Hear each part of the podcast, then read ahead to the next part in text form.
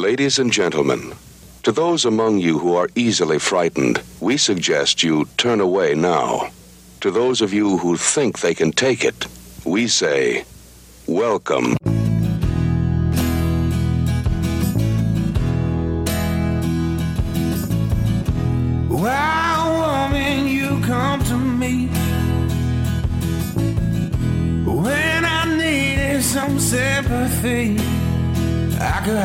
Feel.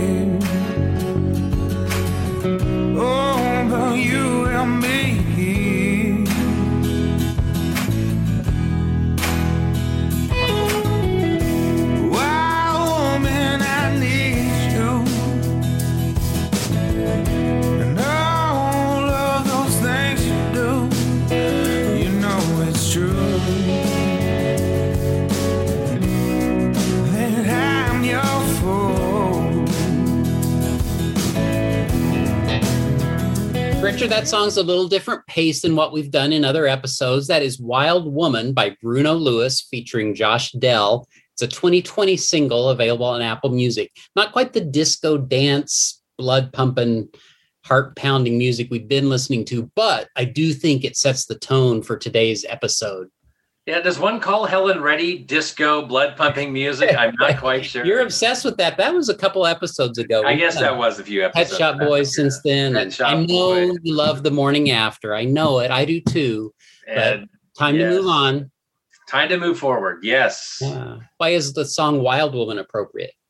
Well, we are taking a look this episode at three films from Universal that often get overlooked. They kind of get looked down upon, but I think that they were worth a look. I haven't heard anyone really talk about these movies. I thought it would be fun. So we're taking a look at Captive Wild Woman, Jungle Woman, and Jungle Captive. Is that right? Because I get those kind of twisted and turned. I believe so. And I just want to warn everyone, at least I will probably get those confused as we go. Oh, absolutely. Yeah, because they really do kind of blend together. You could watch them all together in one big, long, three hour Zack Snyder cut, and they really would kind of flow together rather well, more or less.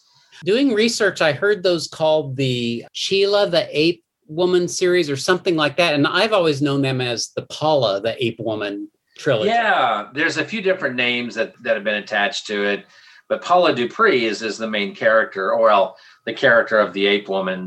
Nonetheless, they're films that didn't get released until the end of the VHS era.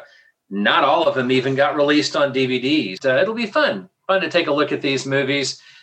As we mentioned last month, you're going to hear a lot of names familiar with the Inner Sanctum six films we covered because the same time period and a lot of the same writers and directors and stars were all kind of doing the same thing around this time in Universal.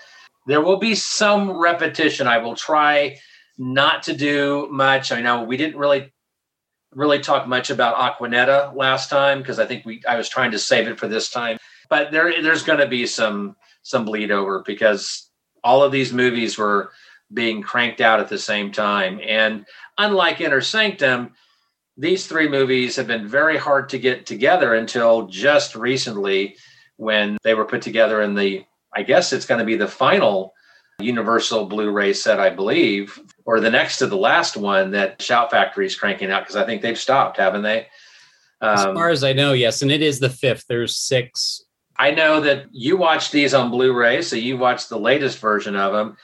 I watched this on DVD and VHS. I went old school. I have not upgraded. Well, and even one of these, like I said, I, I couldn't upgrade to DVD if I wanted.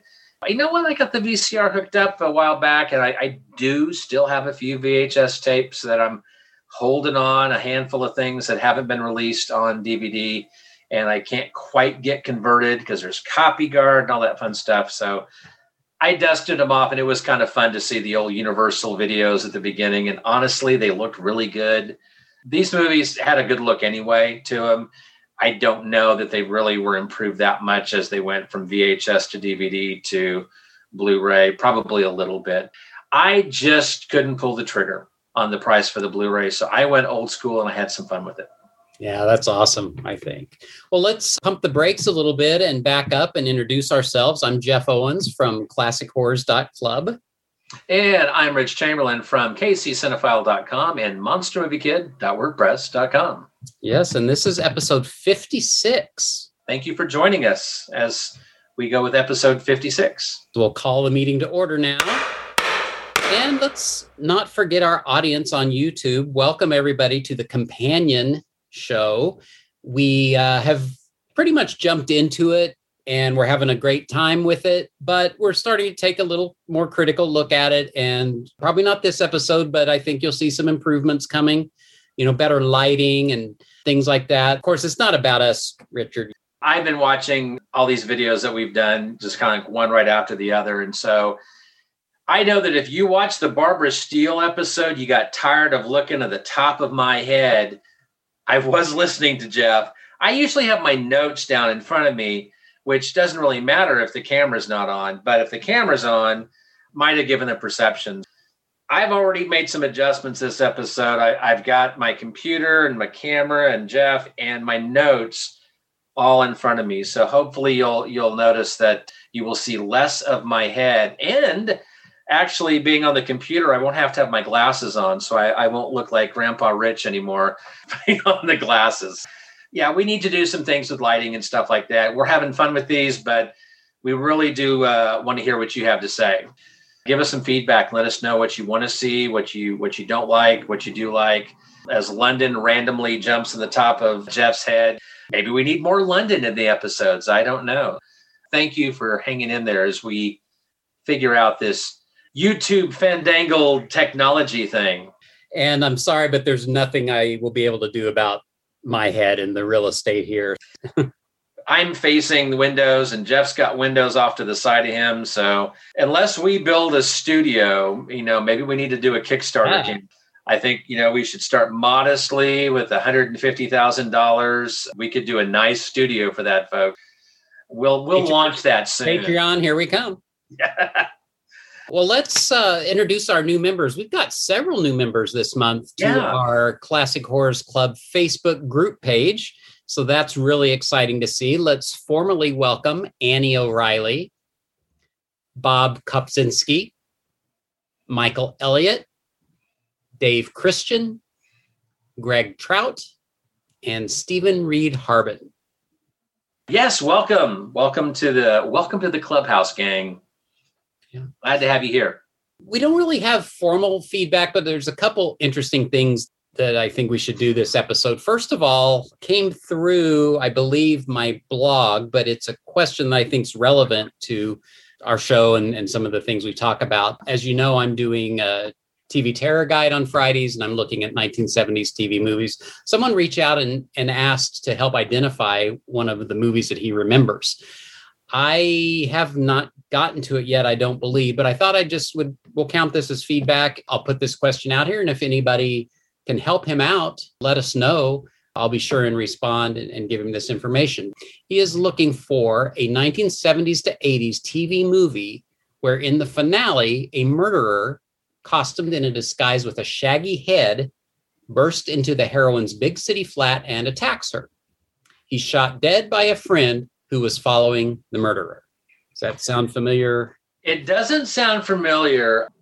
They do have a plot search on IMDb, and sometimes that can kind of guide you if you've got something unique.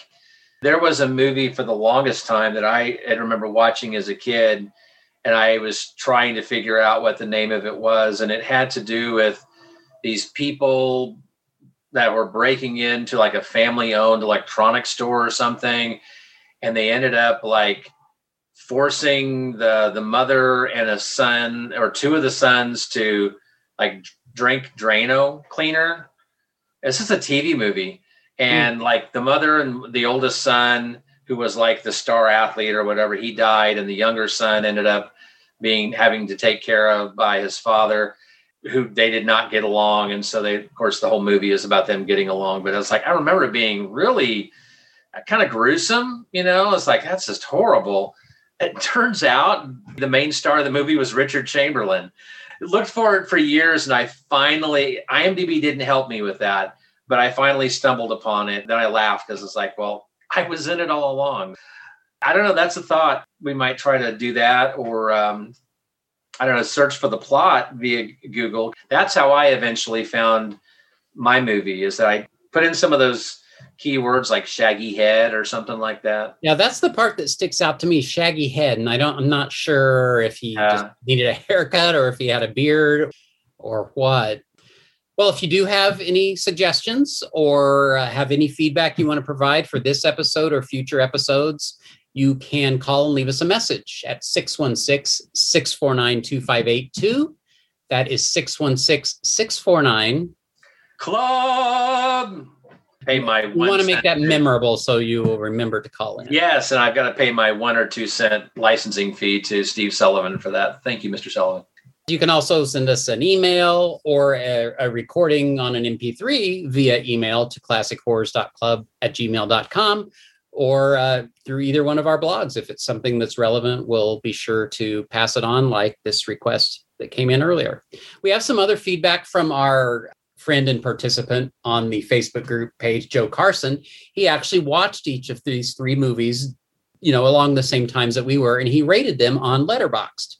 So he shared those ratings, and I just thought, well, we're going to pretend like Joe's with us, and we will share his comments and his ratings after each of the movies when we are done talking about them. That's going to be kind of fun, and that's a I thought that's a great way to participate. I mean, Oh, absolutely. Yeah, we, we'd love Joe. Continue to do it. If we're playing movies that you want to play along with, you know, hopefully next month's theme will you'll be able to do the same. And anyone else, that's a great idea. We'll share your thoughts on the show. Easy way to do feedback. You watch a movie, post it on Facebook, and we'll give you a shout out on the show.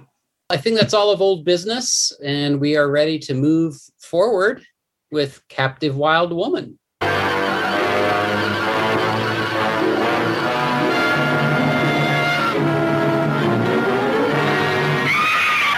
creature of evil, running amok, blazing a trail of fear-crazed horror. From the jungle's most guarded secret comes this amazing story of a captive wild woman, torn between the mad cravings of animal blood and the longing for human love. A woman whose jungle instincts give her sinister power over man and beast. And suppose your experiment does succeed. What will you have? A human form with animal instincts. You know what the police will do to you if they catch you? No, of course you don't. They'll put you on trial. Then they'll put you in the electric chair and kill you.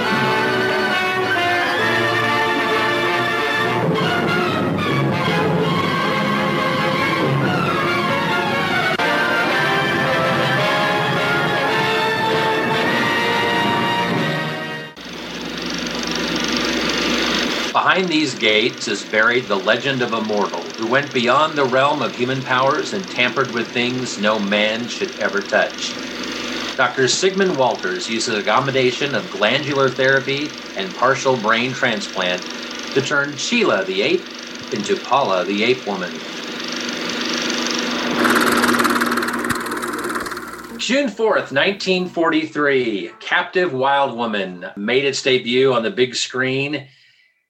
And you know, I mean, compared to other films around this time, I mean, they were getting the monsters, right? I mean, we were getting 43 Son of Dracula came out, right? In, in, in 43. Frankenstein and Wolfman and the Mummy and all of these great monsters. And then we get Paula Dupree, the ape woman. It, it was a bit of a letdown. Hyped up, certainly. If you watch the trailer, it's like, yes, you know, all this jungle woman ape action. And it had a good cast. The lovely Evelyn Ankers, who was kind of a universal mainstay. You had John Carradine, who wasn't a household name.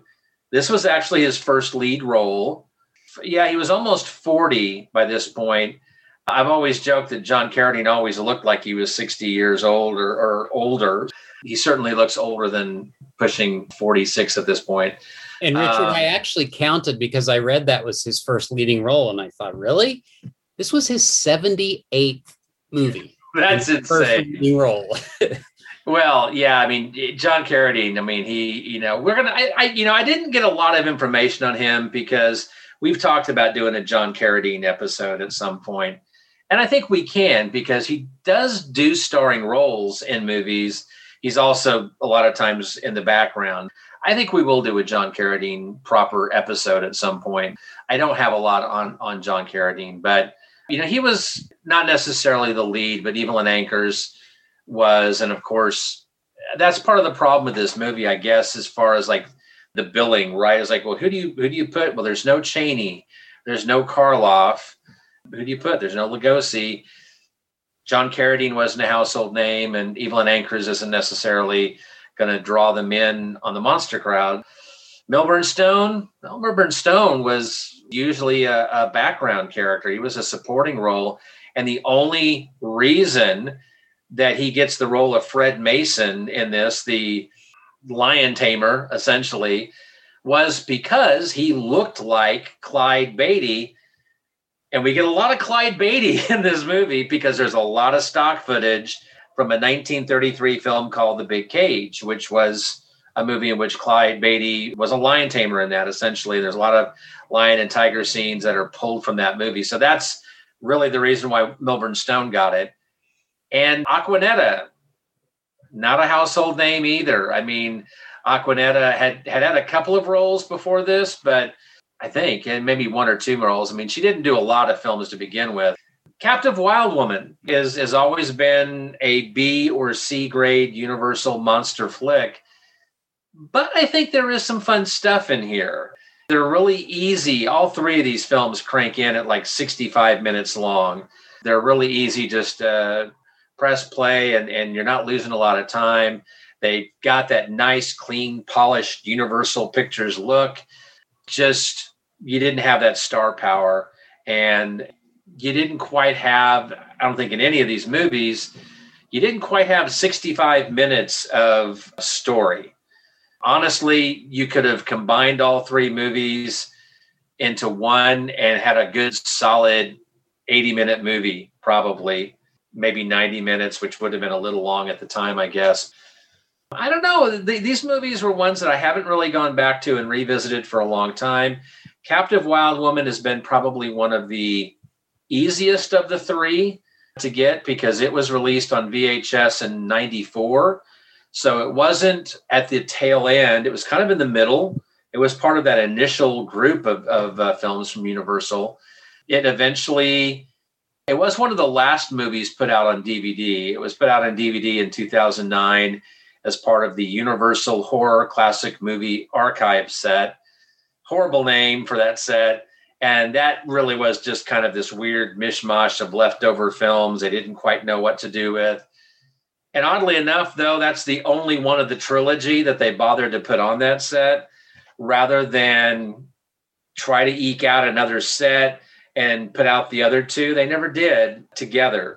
Captive wild woman though has been easier to find for a very long time uh, and of course, now all three of these are on one Blu-ray set from Shout Factory, which is is nice uh, that they're finally together. But it's taken a long time to get all three of these films together. My initial thoughts, and we'll dive into deeper. But I, you know, this was a fun film, and I think it it doesn't deserve some of the hate that other people kind of throw on it. No, it's not. Frankenstein meets the Wolfman, or or you know, other even contemporary films of the time that were non-universal it's not like poverty row level. It's got a nice polished look. Yeah it's got some stock footage a lot of it at times. It was it was a fun film i thought. Yeah it's basically a variation on the wolfman. More or less yeah. Yet i don't think they take advantage of that enough no, to no. really make it something. I want to circle back to clyde beatty and ask did you know him? Do you is that name I'm- familiar? I'm familiar with Clyde Beatty. Can't say that I've ever seen any of his movies, but I I'd heard his name. I wasn't surprised as the movie was progressing as we as we were working our way through the story and and of course you know Milburn Stone plays the character of Fred Mason who's the Clyde Beatty wannabe. He's coming back from his jungle expedition. He's got all these animals. He's reunited with his girlfriend Beth Coleman, played by Evelyn Ankers, and he's brought with him Sheila, the the very tame, loving gorilla, clearly the man in a suit. it done well. You know, those scenes were, were as well as you're going to get at this time period. That part of it was worked well, and it allowed them with a 65 minute running time to use I don't know how many minutes of stock footage, but there's a lot. In 65 minutes, you, you probably get maybe 10 minutes of stock footage, maybe 15. I don't know. I mean, it seemed like there was a lot of some prolonged fight sequences. And then they would film close up shots of Milburn Stone with his whip. And then they go back to the long shots, and you can't quite make out that it's Clyde Beatty, but that's why, you know, because there was some similarities in the way that Milburn Stone and Clyde Beatty looked. I had never heard from him, although I've seen this movie before, but I just didn't remember. But it opens with a big title card. We hereby make grateful acknowledgement to Mr. Clyde Beatty for Oh, his yeah. cooperation. So I I did a little research on Clyde Beatty, born 1903. He started, uh, he was born in the States, but one of his first jobs was uh, in a circus in London, Howe's Great London Circus in 1921. Like you mentioned, he did movies through the 30s and 50s. He had his own TV show in the 60s, or excuse me, from 1950 to 52, The Clyde Beatty Show. He did other television shows through the 60s. He was on Ed Sullivan once. There was something about this. He told Ed that the stage wasn't big enough for what he needed to do. He actually once got mauled by one of his lions named Nero. Did you notice in this movie, the lion is named Nero? Well, I didn't realize it when I watched it that really those scenes were from a movie that was 10 years earlier, The Big Cage. That probably was the real Nero that mauled him. But he yeah. recovered, went back to work, and he just died of cancer at the age of 62 in uh, 1965. At the time, that kind of stuff was big because we didn't have television, we didn't have movies, right? So you're seeing one of these lions or tigers in a zoo, generally they're not doing anything. But if you go to a show, go to a circus, you're seeing them move around with other beasts and you're seeing someone risking their life, you know, by getting into the cage. It seems really simplistic. It also seems like today's audiences are going to like the poor animals are getting hurt. I should have said this up front. Carla didn't watch any of these movies, folks.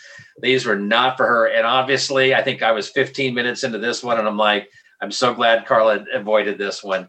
If you haven't, and you are bothered by that, or you have someone who watches movies with you who's bothered, these probably aren't going to be your movies because there is some animal stuff, especially the lion and tiger fight. It, this is kind of stuff that you wouldn't see today's audiences do.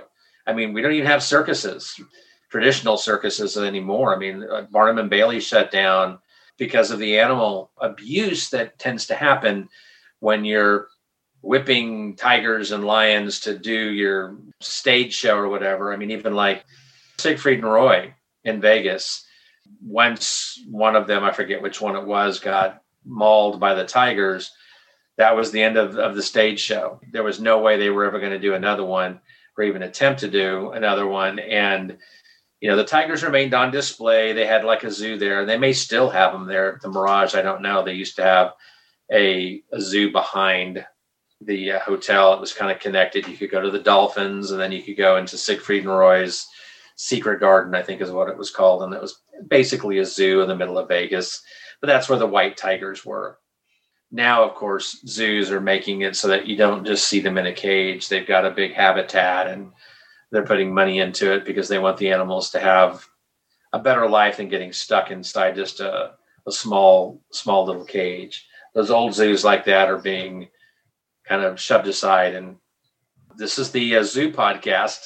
Uh, welcome, welcome. I like the way the animal footage was incorporated. I thought it was pretty good. And I don't know if this could be related to the Blu-ray. You mentioned you didn't know if there was, you know, much of an upgrade. It's kind of doubtful, but to me it looked really good. And there were some particular shots where you could kind of tell it, it wasn't a green screen, but there might be like a row of tiger cages and yet and the characters are standing in front and you could kind of tell they were in front front of some tor- type of image or projection but it looked really good it, I, I really liked it and the difference in like the grain of the film between uh, the actor and the Lion Tamer wasn't bad. I mean, I thought they did a really good job. Yeah, considering it was only like 10 years after the the first movie and the fact that the footage was specifically filmed for the movie for the big cage probably helped making that footage look good as opposed to like if they had gone randomly and and you know you can usually tell even like in Tarzan movies when they were doing like stock footage of like safaris or whatever the footage was always definitely of a lesser grade. Yeah you're right. You didn't see that in this necessarily and and that's the time period. It's only 10, 10 years later and the fact that they're using that Clyde Beatty footage yeah you can see sometimes clearly it's putting the character of Fred Mason into a scene. You can kind of tell okay there's a little bit of difference slightly, but I did think it, it, it blended rather well together. I mean, some obvious moments where you could really, really see, but think about 1943 audiences really they would have been convinced that what they were seeing was was for this movie. Keep in mind there was no television no movies back then so you see a movie 10 years ago you're not going to remember it as well. If you're going to see captive wild woman you're not expecting to see clyde beatty as far as the humans go, you mentioned Evelyn Ankers, and I know she's a, a big thing, and this is going to sound like sacrilege, but she's never really, I haven't thought that much of her. She didn't really stand out. Sometimes I'm not even sure which woman it is. Yeah. But I really liked her in this for some reason. And I think it, it's her and the main guy, the way they're written, there's some humor, there's some good characterization. Yeah. I really enjoyed that. Yeah, I mean, she she's much beloved, I think, for amongst Universal fans because she's in so many movies around this time period. And I thought she did really well in this movie. She clearly stands out. Milburn Stone, for being somebody who is a secondary background character, we saw him in a couple of the Inner Sanctum films. Here he's put into a, a position where he's more the lead. And I think he does really well. I do too. I'm surprised he wasn't known more for a lead. He brings a lot of energy and humor to the character. We talked a little bit about Milburn Stone last time. He was born in 1904 in Burton, Kansas, so he's a Kansas boy. Had over 168 credits, but from a movie perspective, you know, he was in some other genre-related films. Uh, Spider Woman Strikes Back in '46. He was in Invaders from Mars in '53, and I, like as we said, a couple of the Inner Sanctum films. But he was in kind of like middle aged by the time he takes on the role of Doc Adams on Gunsmoke, that which was 1955. And from that point forward, he was a TV actor and did very. I don't know what else he did for the next 20 years other than Gunsmoke. An actor getting a 20 year gig on a television show, unheard of even back then, and even really by today's standards. I mean, how many actors? I mean, I know Law and Order or certain shows that seem to go on forever, but those are far and few between. Most TV shows die out around season seven or so because that's when contracts start getting renewed and TV networks would just assume replace the show rather than keep it going much longer because it gets expensive to make. I mean, all the Star Trek shows end after se- season seven because that's when the contracts were up and bringing them all back for season eight is too expensive. So let's end the show and let's move on to the next. Milburn Stone, I think there was a potential there. He could have been bigger than he was. For whatever reason, he didn't have maybe whatever features they were looking for, facial features or whatever at the time. But he's a solid actor. This movie really, really shows it. You know, we do see him in the second one, but much like Evelyn Ankers, it's it's a token appearance. He's really the lead male in this one and does a really good job. Who else do we have in it? Aquanetta is the main star. Uh, I, but before we get to Aquanetta, I want to talk about the drunk. I think Gruen, I think was his name, or Gruen. Paul Fix was the actor who played him. Now, Paul Fix was an actor with over 330 acting credits. Debuted in 1925, so he was in the silent era. Did a lot of, of the, the mystery movies, like we mentioned the names of these last time. We'll mention them again Sherlock Holmes, Charlie Chan, Mr. Moto. I think everybody was in those movies around then. But he had a few other semi genre. You know, he was in uh, Dr. Cyclops. He was also in the Ghost Breakers, which is, you know, we've, I think we, yeah, we talked about the Ghost Breakers here on, uh, Mhm. the Bob Hope episode we did. Star Trek reference, thank you. Played Dr. Mark Piper on the uh, second Star Trek pilot, Where No Man Has Gone Before. Of course, he's best known for most people as Sheriff Micah Torrance on The Rifleman, the popular uh, Western TV series with uh, Chuck Connors. And one of his last roles was as Commander Kronos in the Battlestar Galactica episode Take the Celestra. That was in 78, I think, 78, 79. I mean, he died in 1983 at the age of 82 of kidney failure. I mean, he's a young, younger man, obviously, in this one. I but I immediately recognized him. Star Trek fans or or uh, Battlestar Galactica fans will probably recognize him. But Aquanetta, not starring role, but I mean, she is kind of the main monster of the piece. I, think they said introducing Aquanetta, didn't they? Mhm. in this one, but according to her credits, she had had a role in Arabian Nights in 42. Sometimes the introducing is a little bit creative. You see that, but someone's may have had maybe one or two movies before, but this was considered their breakout role. Not bad for a breakout role, I guess. And she didn't really have to learn many lines because she never speaks in the movie, but she can speak because we do eventually see her speak, just not in this movie. A very interesting character. She had a very interesting look about her. She was born Mildred Davenport in Ozone, Wyoming in 1929. Hmm. Excuse me, 1921. I should just come right out and say it. A lot of this information I'm going to be reading is from IMDb. Normally, I don't do verbatim, but I was kind of like going down the list here. So a lot of this is IMDb. She was nicknamed the Venezuelan volcano by uh, Universal Studios, but she was actually not Venezuelan. She was of Arapaho descent. Venezuelan sounds a lot more exotic. She was often seen with her long black braids, beautiful silver and turquoise jewelry. Other films she was in Dead Man's Eyes was the Inner Sanctum film. She was in Tarzan and the Leopard Women, Leopard Woman, excuse me, 1946. Lost Continent in 51.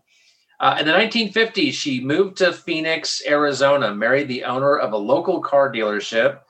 She appeared in local ads for her husband's business, had her own local TV show called Aqua's Corner that apparently accompanied the Friday night movies. I don't think she was a host, but apparently some type of TV show. She wrote a book in 1974 called The Audible Silence which was a compilation of poems of life, love, and Indian jewelry. Interesting combination. She used her celebrity and charming personality to support and raise money for a number of cultural groups and charities, including the Mesa Lutheran Hospital, Phoenix Indian School, amongst others. Sadly, she died of Alzheimer's uh, complications in Arizona in 2004, but she had lived to be 83 and she had four sons not a lengthy career, but certainly for Universal horror fans, we all know her for these movies and the Inner Sanctum film. And Tarzan fans will remember her for her appearance in Tarzan and the Leopard Woman, which that's Johnny Weissmuller. I think it's one of his last films, if not his last. Well, no, I think Amazon's was his last one. It is one of his last movies, though. So, uh, and I saw that many, many years ago. I can't tell you anything about it.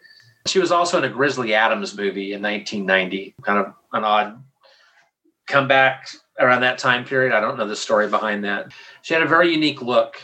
I thought she was good as Paula Dupree. I, I, I liked her expressions sometimes that weren't necessarily overly cheesy.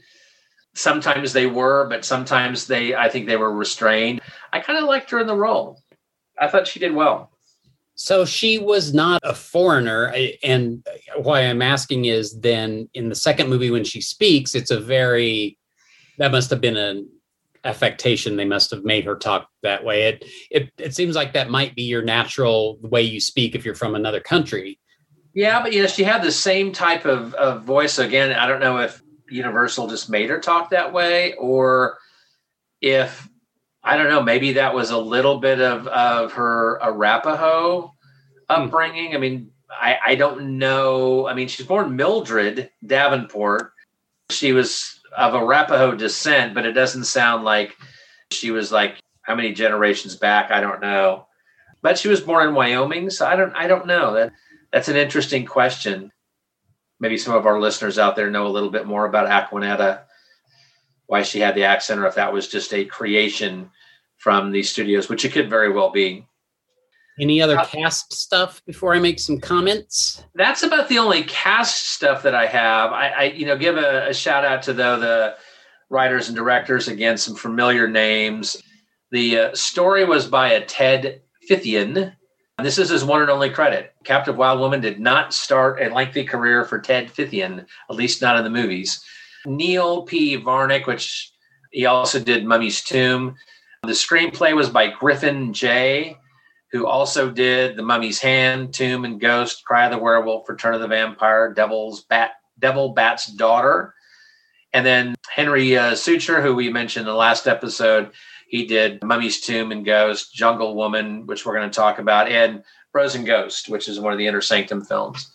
The film was directed by an Edward Dmytryk, who is best known, probably more for these than than Captive Wild Woman. He's known for Back to Bataan and the classic uh, Humphrey Bogart film, The Caine Mutiny, Hmm. which uh, I love that movie. It's been a few years since I've seen it.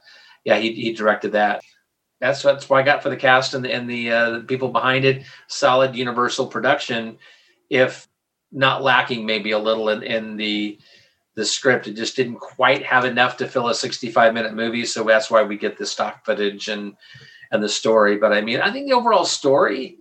I mean, essentially, I guess we probably should talk a little bit about that, though, is, is that Sheila is given a, a serum by John Carradine's mad Dr. Walters that ends up turning her into Paula Dupree, and she has an ability to control the animals because it's her upbringing, I guess, being Sheila, is that she has a almost a kind of an unspeaking. She doesn't speak, right? But just her presence. It's like they sense her presence and sense that power, even though you know she's clearly not Sheila, but there is Sheila there. There's something something about the, her presence is controlling the animals.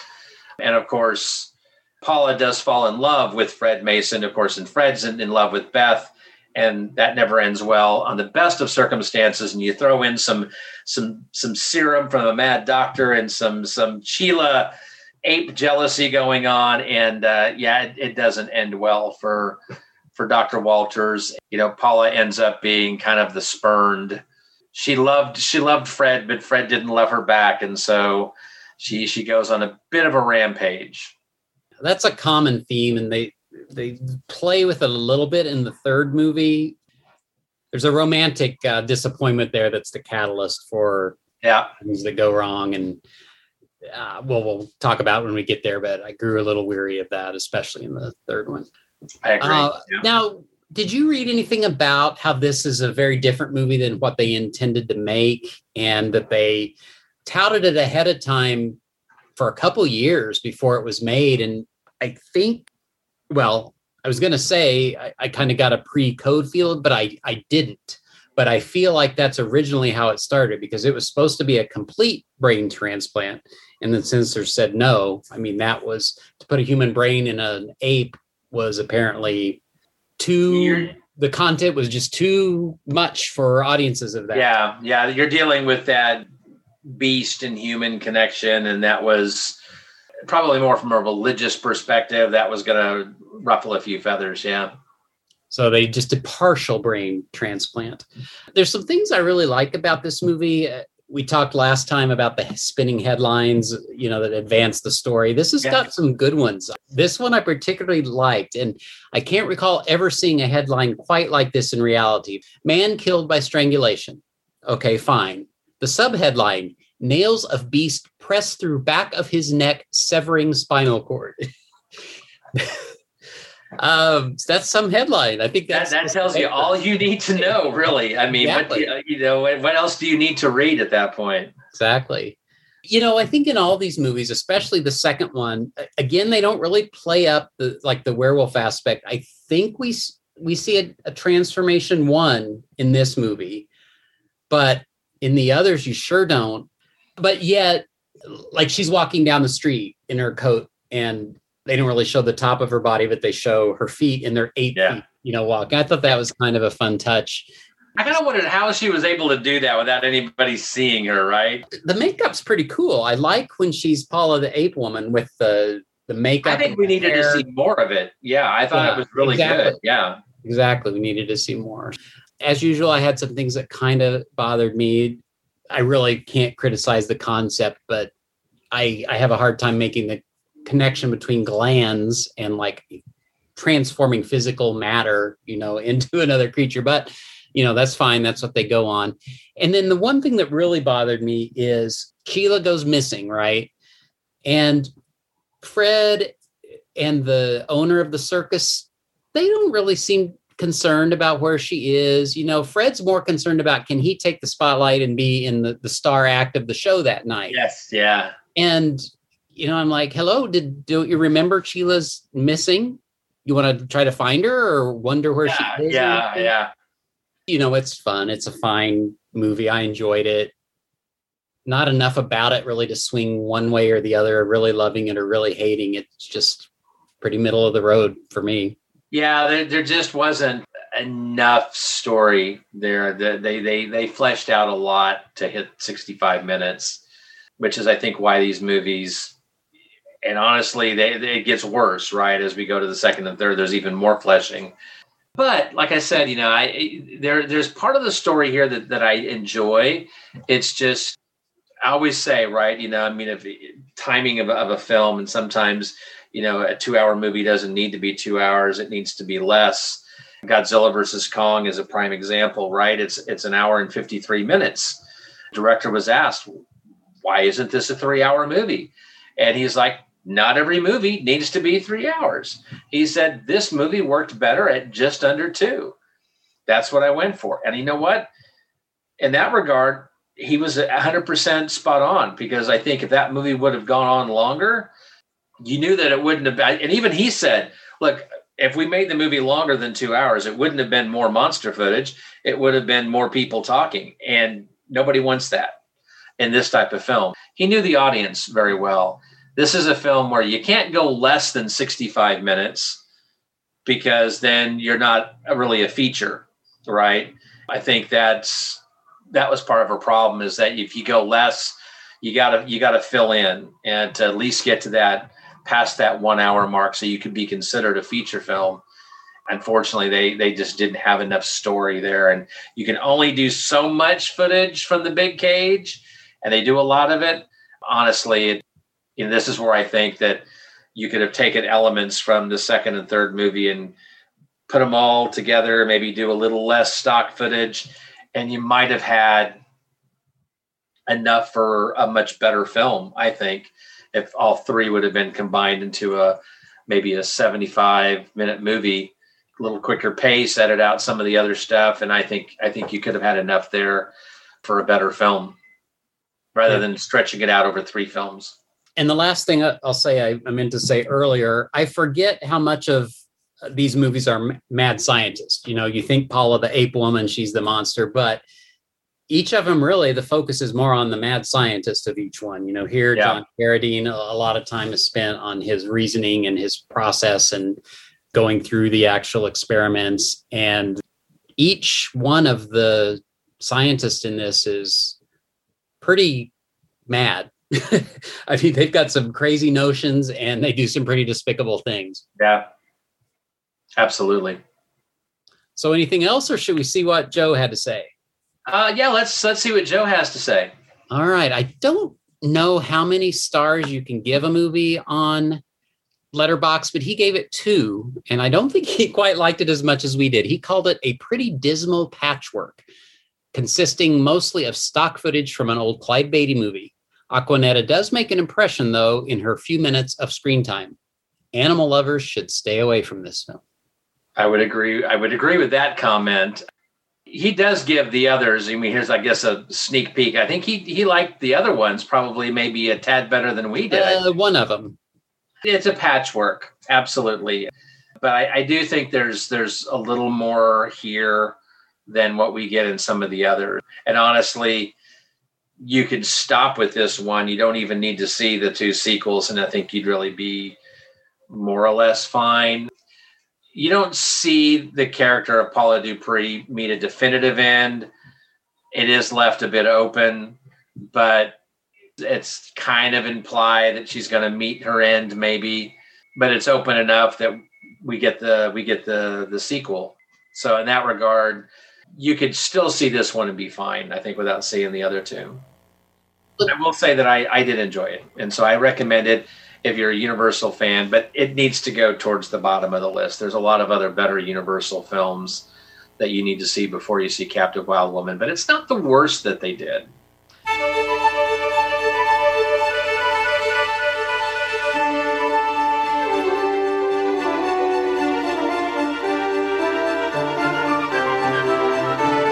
I bid you welcome.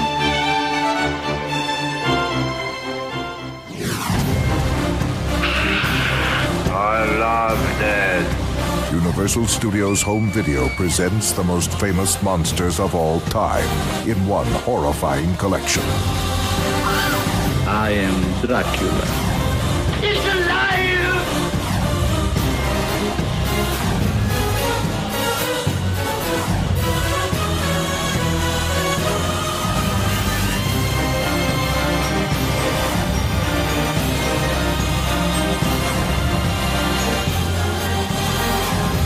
Eight classic films in all new packaging, featuring original poster art, plus trailers.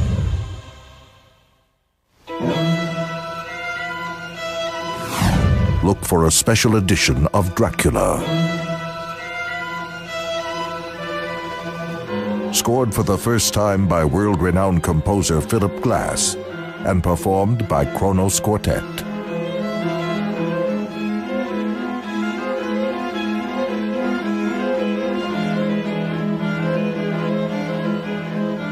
What music they make. The Universal Classic Monster Collection. Look inside each video for a $5 savings offer and take them home forever. The evil that man has wrought shall in the end destroy itself. Dr. Carl Fletcher is the second doctor interested in Sheila the Eighth. He wonders what Dr. Walters obtained from his experiments and buys a sanitarium so he can continue them. During a coroner's inquest, flashbacks within flashbacks reveal the fatal results. The sequel to Captive Wild Woman, Jungle Woman came out on June 1st, 1944. It was again a Universal picture, directed by our friend from last episode, Reginald Le Borg. This was my least favorite of the three. I like some things it does, but it's more problematic for me than it is satisfactory. What did you think of it? Yeah, I mean, from a story perspective, this is the least favorite. I have to admit, though, I might like this a tad better than Jungle Captive because of some of the cast. Yeah. You know me, I, I said this last time and I'll say it again. I really like J. Carrol Naish. And so he always kind of elevates a movie for me. And I also like Samuel Hinds, who plays the coroner. He played Pa Bailey in It's a Wonderful Life. He was also in Murders in the Zoo, uh, The Raven. He was one of the doctors in Man Made Monster. Lon Chaney ends up killing him. For some reason, there's just something about him that I didn't really get to know my grandparent. If I had a grandparent, I was like, I'd want him to be him. He just kind of had this this way about him. Not really boisterous, but just kind of like somebody you think you could just kind of sit down and he could give you some sage advice, you know, because he kind of does that and It's a Wonderful Life, right? He's trying to tell George and he's not overly rambunctious. He's not a crazy grandpa, but I don't know. I always kind of just like him whenever he pops up in a movie. And like I said, J. Carrol Naish here plays Dr. Carl Fletcher, and I, I always like his performances. So, but I agree with you on that, but I think there you can kind of draw a line. I think everyone else is pretty awful. Uh, Well, Aquanet that's- excluded. yeah. And, you know, we talked last time about how uh, Paula, the ape woman, you know, becomes attracted to some one of the men, and that creates that guy, Bob, that she, what a, I don't know what, how, She's awfully desperate to be attracted to him. No charisma, no energy, not even really very good looking. Yeah, Richard David, he's only in two movies. So he's in this movie and Hat Check Honey in 1944. You know where this career is going. It's nowhere, right? Two movies and done. I'm kind of curious though, when you see that, when you see an actor, actress, and they do like one or two or three movies, and then there's like nothing else. You know, there's nothing on IMDb. There's nothing else. It's like, whatever happened to them? Did they leave Hollywood? Did he become a pimp in New York City? Did he sell used cars or something and marry Aquanetta in Arizona? I don't know. What happened to Richard David? What studio executive was he the nephew of? Or Yes, like yeah. that? Who did he know Mhm. to get in this role? And clearly somebody somewhere said, you know what? I don't care that you know, you know, so and so. It's like, you're horrible and we're done with you. Thank you and goodbye. Yeah, I mean, he's not great in this.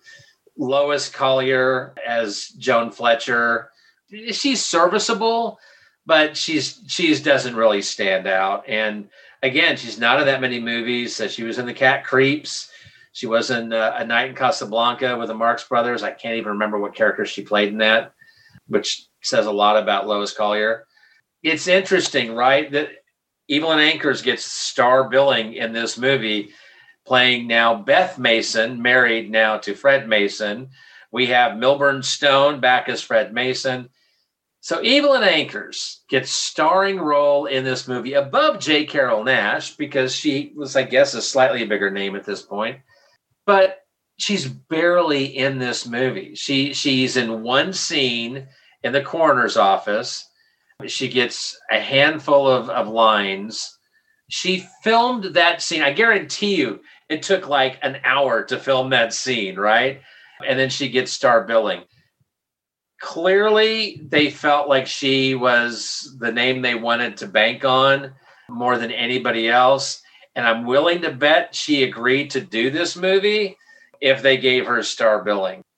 But she's not the star of this movie and she's barely in it. Milburn stone is as fred mason he gets two scenes right because he's in the in the the coroner's office but then he also gets a scene where he's talking to dr fletcher in at the sanitarium. I guess technically, technically, Fred Mason's in more than that, right? Because we do have the flashback sequences. That, as you said, flashbacks within flashbacks. Because not only are we getting the flashbacks to captive wild woman, of course, then we're also getting the stock footage from the big cage being re- reused. So you're doing a flashback of the last film with the stock footage and the flashback. Seven degrees of like something or other. Anyway, it is it, Well, so much of this movie is the recap. when you've got a 65 minute running time and you know you have so much of the coroner inquest which really it was a framing device to try to do the background you didn't need it right the reason you're doing it is to throw in the flashbacks that's that's really the only reason why you're doing the corners thing because it really doesn't play into the story at all you could have done the story without that but then again, you wouldn't have had 65 minutes of a film. You would have had 30 minutes. Kind of goes where I was saying if you take Captive Wild Woman and you cut down all of the big cage footage and you take the new footage from this, you could have worked with it somehow and kind of made an amalgam and then throw elements of the third movie in as well, or maybe kept the third movie as just a one and done sequel. I don't know. Yeah, it starts with this coroner's inquest, I guess. They're accusing Dr. Fletcher of murder, kind of a bridge between the two movies. And, you know, very coincidentally, the character crosses and then they kind of, after the flashbacks are done, well, no, the whole thing's flashbacks. They sort of pass the torch to the new characters. I liked some of the stuff that was done with that. Like we got a little bit of backstory about Sheila. Fred talks about his trip to the Amazon or wherever Yeah, and yeah, how special her. Sheila was. And there's even a little hint of the natives believed in this ability for animal to change into human, which doesn't end up really having anything to do with anything. It's just loosely tied to it. But I kind of like the attempt, you know, to kind of give a little more background, a little more story. I did like that Fred was now married. I kind of had to laugh. So I was like, so you want to study something more? I'm going to buy a sanitarium. so you know, I was like, wow, that's that escalated, didn't it? It's like, I think I'm going to be a scientist. I'm going to buy this sanitarium. You know, Aquanetta does get a little more to do here. We do hear her speak.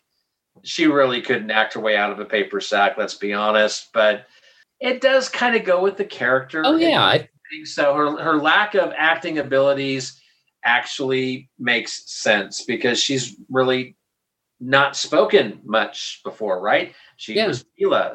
I think where her lack of acting abilities comes into play is in Dead Man's Eyes and Inner Sanctum when she just really kind of delivers a dead performance, no pun intended. She should be a better actress than that. Here, you can accept it as like, well, yeah, but she's not really been a woman for very long. So she's going to act a little different. She's going to act a little weird or she's going to speak a little more stunted. And I think that's, that makes sense, I guess. yeah, it suits her character. Yeah. Again, some familiar names. We have Reginald Le Borg as the director. Of course, he did several Inner Sanctum movies, Calling Dr. Death, Weird Woman, uh, Dead Man's Eyes. And we mentioned these last time, but I'll mention them again. These are classics Mummy's Ghost, Black Sleep, Voodoo Island, Diary of a Madman. He ended his career with So Evil, My Sister in 74 before uh, dying in 89 at the age of 86. So he had a long career and is well remembered, I think, with amongst horror fans. The story was by uh, Henry Sucher or Suker, and then the screenplay was by Bernard Schubert, who did Mark of the Vampire, The Mummy's Curse, The Frozen Ghost, Henry Suker, and then Edward Dein, who did Calling Dr. Death, The Cat Creeps, and Curse of the Undead. Yeah, a lot of these titles were just kind of repeating. So you got some horror cred there a little bit. And then again, I'd say, well, you know what? They should have done better. They apparently just didn't have enough material to come up with 65 minutes of footage. They had even less material than they did with the first movie. So they have to really rely on that, on the on the stock footage from the big cage and then the flashback sequences to basically add that whole corner office sequence, which really I guess, you know, I, I've seen that device in other films. That's fine. It, it could work as this, let me tell you this story kind of thing. But all it really serves is just to kind of flesh out a little bit because the core story, you don't have a lot there. The cardinal sin of this movie, though, is I don't believe until the very end when she's lying dead do we even see Paula in her ape woman form. It's I a know. shadow that attacks people and kills people. We see no transformation. Maybe her hand under the, you know, Yeah. sheet. I'm not sure. But if you're going to use some stock footage, use at least a little of that from the first movie to Yeah. show the monster. Yeah, if, if you don't have a big budget, which clearly they didn't with these films, you would have thought that okay, if you're relying on that stock footage, then then let's see some of that, as opposed to Clyde Beatty going on about his you know lion taming again. I don't know. I just uh, you know they kind of coming in with the mix of all the other better movies they were cranking around you know out around this time. It, it does seem like this one they really were you know they they lacked some inspiration for this one. Because there's more story in the next one than there is in this one. And it wasn't like they cranked out the sequel because i mean it comes out a year later.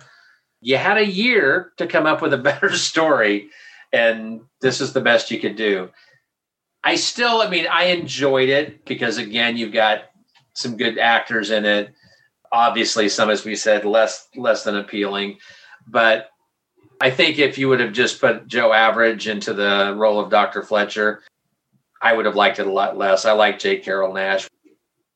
I'm not going to say a lot about him because we talked a lot about him in the last episode, but he's well known for a lot of the the, the roles and films that he did, including Dr. Renault's Secret, which spoiler alert, we may be talking about again in the future. So J. Carrol Naish, three months in a row.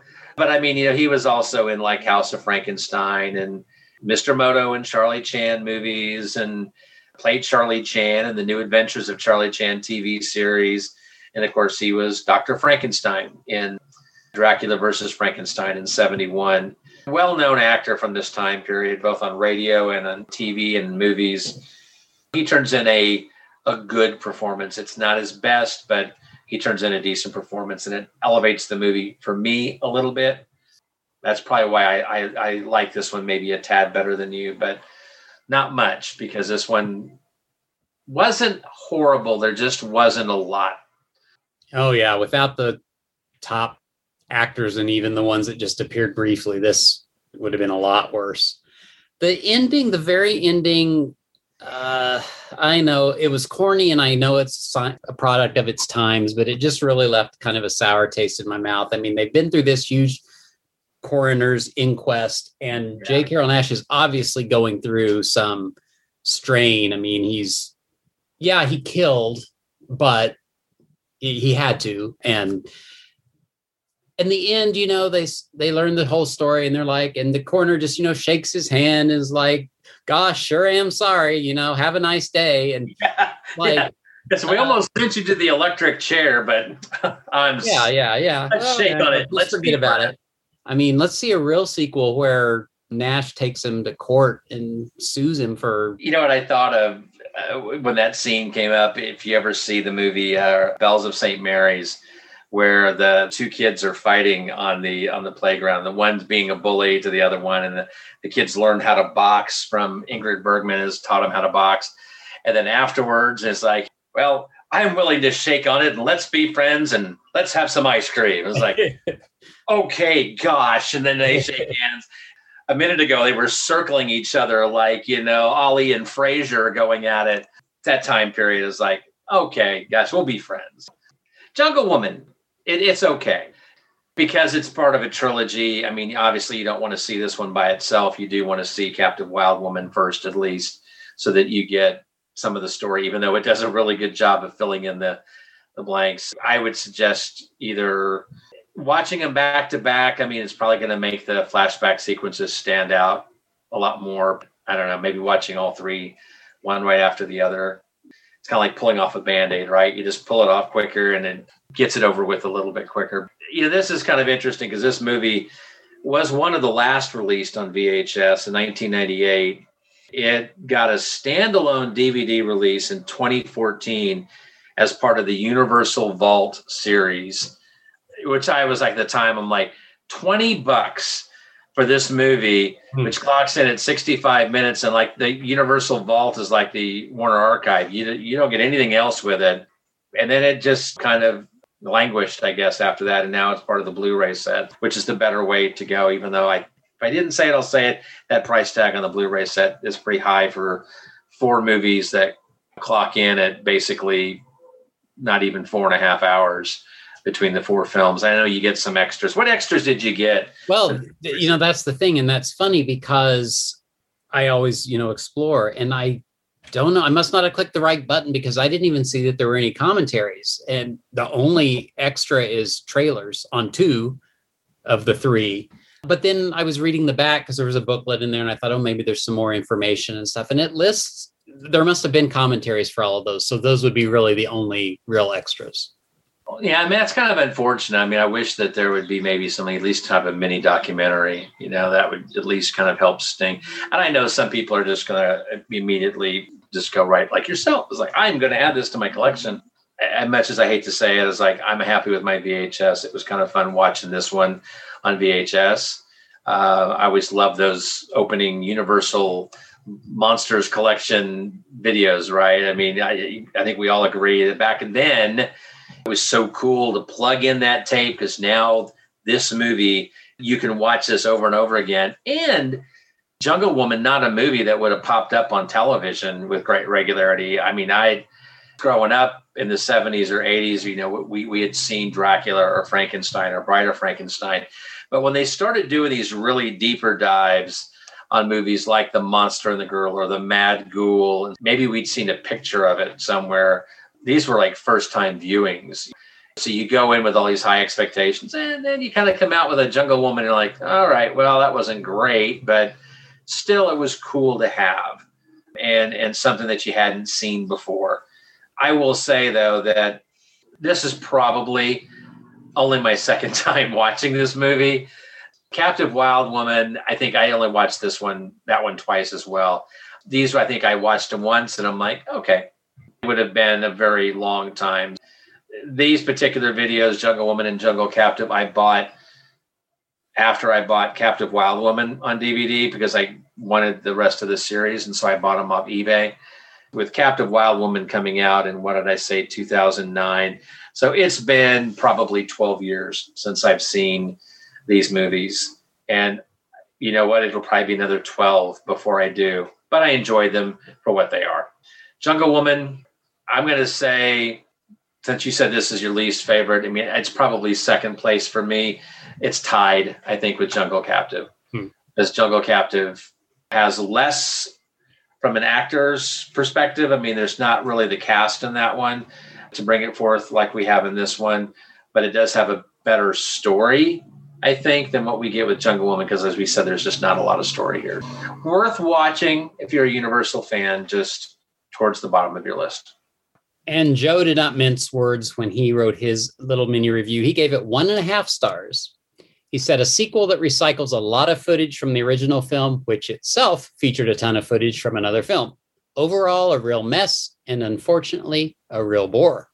You know, he's not entirely wrong. No, not at all if you're a fan of J. Carrol Naish, like I am, that it might elevate it a little bit like it did for me. But even then, it's only going to elevate it so much because then when he's not on the screen, you have the character of Bob, played by Richard Davis, who I can't imagine. Hot, You know, I want to seek out Hat Check Honey now and see on the page when it says he's known for. They put Hat Check Honey in front of Jungle Woman.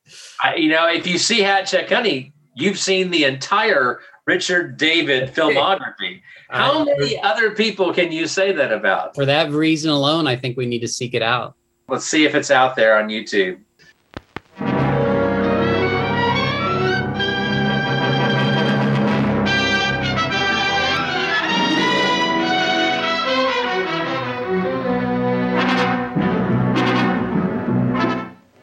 Wait a minute. I gotta check with the police first. Police? Yeah, it's the law.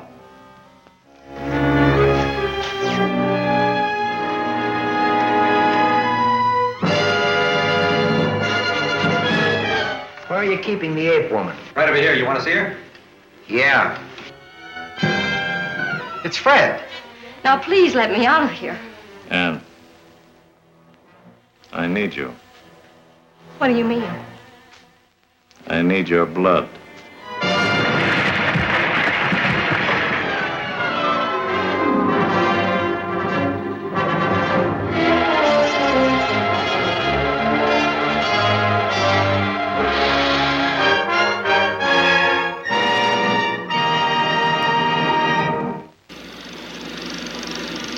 Body of Paula, the ape woman, is stolen from the morgue and the attendant is murdered. With only a surgical smock as a clue, Detective Harrigan suspects Don Young. Or does he? Perhaps he's using him to learn what strange experiments Dr. Stendahl is performing at his laboratory in the country. Okay, we're back. Now, before we dive into the next movie and before we dive into our what happened in the year 1944, did a little bit of searching for Hat Check Honey. Now, it is a hard movie to find. It's not on YouTube, not streaming anywhere. It's available on the bootleg DVD market. You're going to have to kind of dig a little bit deep to find it. And is it worth finding? I don't know. It doesn't have a lot of reviews on IMDb, but it does have a 6.9 rating, which is interesting. Uh, it's a comedy musical. Funny enough, it stars Milburn Stone. He's one of the supporting stars in it, but it stars Leon Errol. Now, if you don't know who Leon Errol is, he's a comedian. I, I discovered Leon Errol back in the early 80s when we had cable, we know Superstation TBS, they would have Three Stooges and uh, Little Rascals and Looney Tunes. Remember, they would do that hour block where you could watch Three Stooges, Little Rascals, and stuff. One summer, instead of the Three Stooges, instead of Little Rascals, they played two reeler short subjects from Edgar Kennedy and Leon Errol. Now, Edgar Kennedy people might recognize him if you're into classic comedies. He was in a, a lot of, of films around that time, a lot of Laurel and Hardy, Marx Brothers. He often play a cop. Something would happen, and he'd always kind of have this slow burn, and he'd kind of do the thing over his face. And Leon Errol kind of had a look like Buster Keaton, and was kind of the sad, sad guy. Usually, he was married, and he was getting himself into all sorts of predicaments and you know misunderstandings and such. Um, it doesn't look like it's like he's the lead role, but he's like third on the cast. I have to admit, I'm kind of interested in Hat Check Honey now because I I like Leon Errol. He's not like an A-list comedian, but um, I kind of like his shorts. There there's a handful of them out there. But that one summer, it was kind of cool seeing all these shorts that you know. Honestly, since then I I have some on DVD. I think Film Detective if you're familiar with that website, they they've got a selection of Leon Errol shorts on there. Oldies.com also has some Leon Errol out there, I think, on DVD. Hat check, honey. Who knew? uh, okay. What happened in 1944? We may have done this year before, so if we did, I think you're going to hear a few new things. I did a few different things on 1944, but of course, World War II was still going on, uh, but the end was near uh, or nearing, I guess I should say. Franklin Delano Roosevelt was elected to a fourth term as president. He would die the following year, and of course, shortly thereafter, the I forget which uh, amendment it was passed, but he would be the only four-term president. And going forward, presidents can only have two terms. Meat rationing ended in the United States in 1944. We all know the story of Anne Frank, the diary of Anne Frank. Well, she was 15 years old in 1944. She was captured by the Nazis, was sent to the uh, Auschwitz concentration camp, and most likely died of typhus in February 1945. I'll be honest with you, I never quite knew how Anne Frank died. I knew that I knew that she had. It had been so long, I think, since I had heard anything about Anne Frank. I didn't realize she'd actually went to Auschwitz and, and ended up dying of typhus. This is another one that I honestly, I'm a, I love music from this time period, and I have to say, I never knew this. Glenn Miller died on December 15th at the age of 40. He was flying over the English Channel on his way to Paris to entertain the troops, and uh, his plane went down. Fortunately, I think everyone on the plane died, and he received the Bronze Star Medal posthumously in 1945. And I guess there's all sorts of conspiracy theories that the plane may have been shot down by accident, that he was actually working for FDR and may have been trying to broker some type of peace with the Germans or something uh, covertly. I don't know, you know, the usual conspiracy stuff, but I had never heard of any of that. And I did not realize that he died at such a young age. That was kind of surprising. Kidney dialysis was invented by uh, Willem Kolff in the Netherlands, and sunscreen was invented by Benjamin Green in the United States. It was originally invented to protect soldiers in World War II. It was so successful that he went on to become the founder of Coppertone, and the rest, as they say, is history. If uh, you went to the movies, movie tickets were about 25 cents, popcorn was a dime, soda was five cents, and candy was five cents. Small candies were five cents. Future movie stars and uh, movie personalities, George Lucas and Danny DeVito, were born in 1944. And the world was also graced with Jerry Springer's birth in 1944. Take that for what it's worth. Popular songs of the day included I'll Be Seeing You and Swinging on a Star by Bing Crosby and the Trolley Song by Judy Garland. Top movies included Double Indemnity, Laura, Meet Me in St. Louis, Arsenic and Old Lace, Going My Way, and Gaslight. Popular horror movies included The Uninvited, The House of Frankenstein, The Scarlet Claw, The Pearl of Death, The Lodger, Curse of the Cat People, and Weird Woman. That's what was happening in 1944. You made me think of something when you were talking about going to the movies, and you know how it seems like you complain that the concessions at the movie, you know, cost so much. And mm-hmm. I realized in proportion to those prices that you were listing, you know, that if the movie itself was 25 cents and the bag of popcorn was 10 cents. So it's always been sort of a Always high ratio. Uh, that's nothing new, apparently. Not really, I guess, when you think of it that way. Shall we dive into Jungle Captive? Jungle Captive, July 29th, 1945. You know, summer blockbusters, I guess, three years in a row. Summertime uh, adventures with Paula, the, the ape woman. This time, though, we've got, uh, well, I don't think we have any flashbacks in this one. I don't think, do we? I don't think there was any. so. And, and no stock footage either in this one. Real opportunity to break out and do something new, right? Yes, this was an opportunity. And well, you know, they didn't quite take advantage of that opportunity. And we don't really quite have necessarily the big name draws, I, I guess, into this one. Otto Kruger, I guess, to an extent. Otto Kruger is, is a name I'm familiar with. At a time, he was he was probably bringing people into the movies. I know that he'd done stuff like Saboteur. High Noon was something that he had coming up in the future. He had done Dracula's Daughter, Another Thin Man, Tarzan's Desert Mystery. He had Colossus of New York. I thought that's a fun movie that we should do. Have you seen Colossus of New York? I have not. That's a fun one. That we could do like a robot running amok kind of theme. I think would be kind of fun. I haven't seen that movie for a long time. I I think it's even on Blu-ray. Uh, he was also in thriller and science fiction theaters. So Otto Kruger is probably the big name here. The rest of the cast, well, aside from one, Vicky Lane takes on the role of Paula Dupree. Apparently, Aquanetta had moved on to bigger and better things.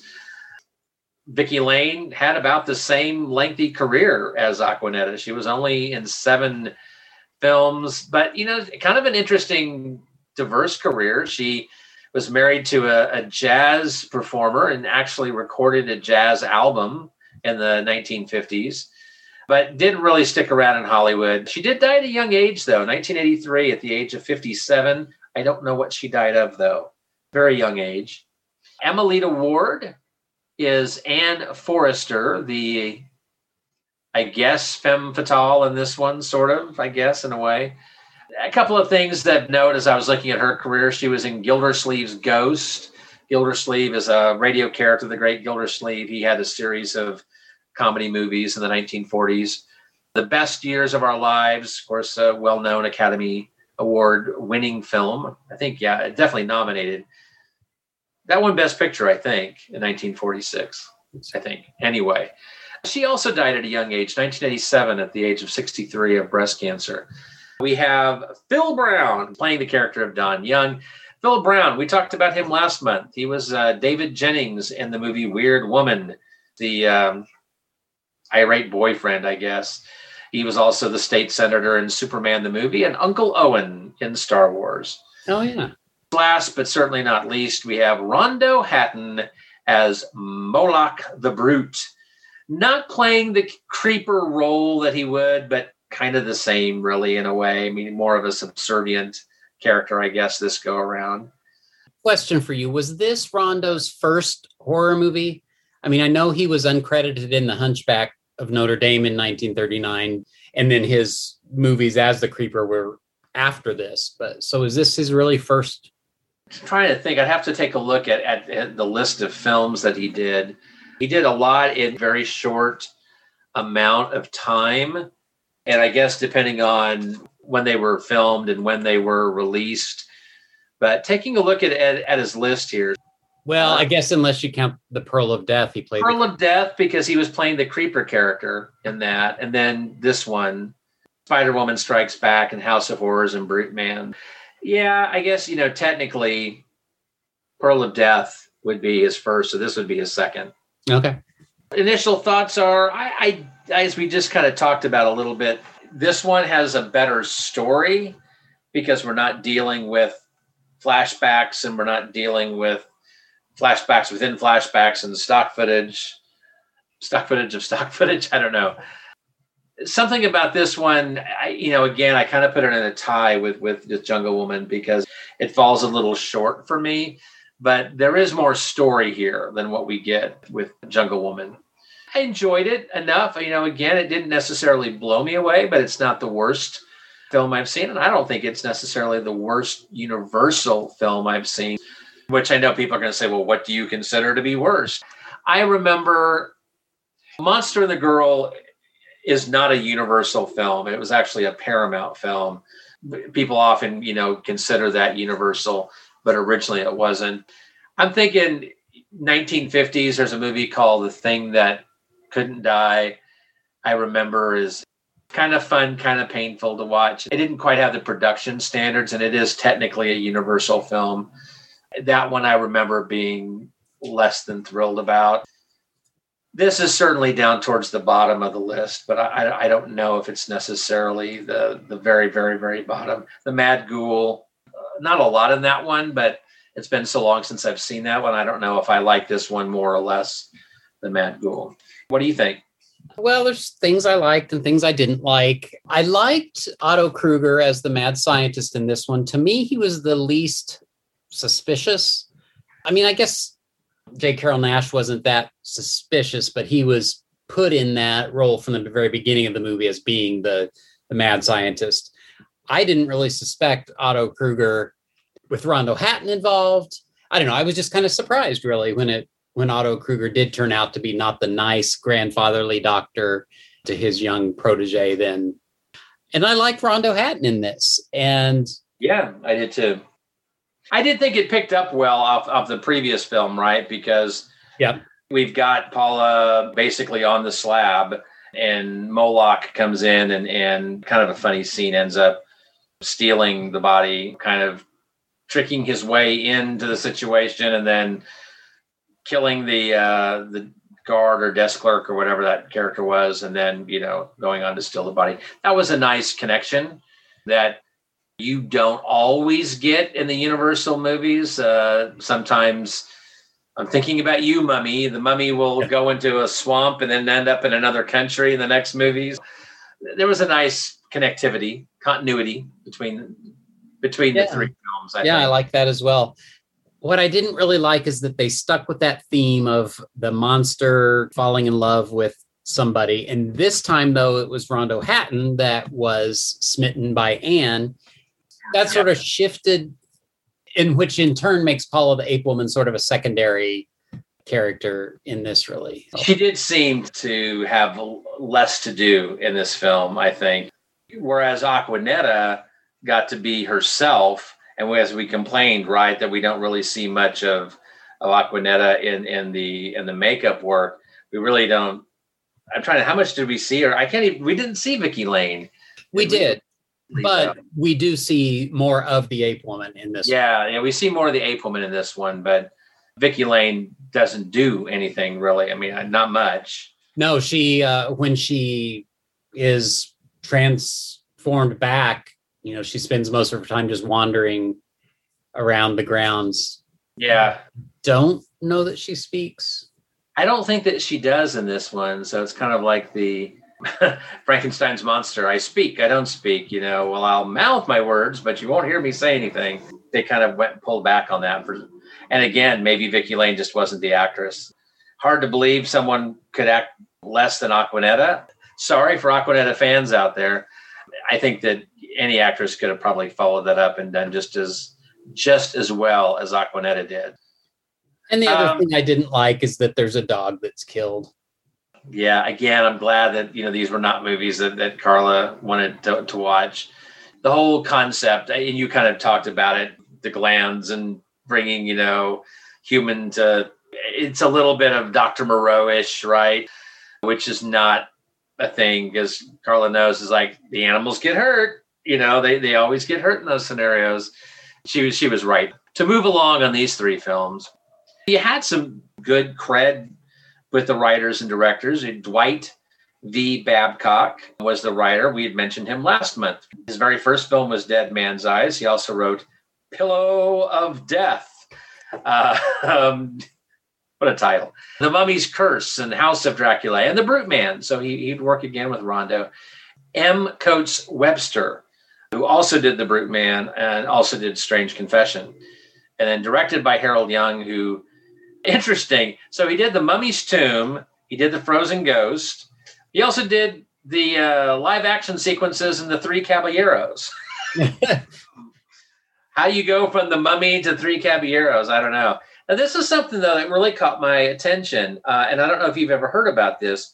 So he directed a 1961 television pilot called Witchcraft, and it was intended to be kind of like a Twilight Zone series. The pilot was 30 minutes long, and it stars a young Darren McGavin. Hmm. I don't know if Witchcraft is out there. I didn't do a search for it, but that definitely intrigued me. Uh, it didn't sell, but it had to do with apparently a witch and witchcraft. That has definitely piqued my interest. I'm sure that it's probably out there somewhere, I would hope. But you never know. TV shows from 61, we don't have all American TV shows from that time period, especially a, a TV pilot that didn't sell. But maybe it's out there somewhere. But young Darren McGavin, I was like, wow, that kind of caught my attention.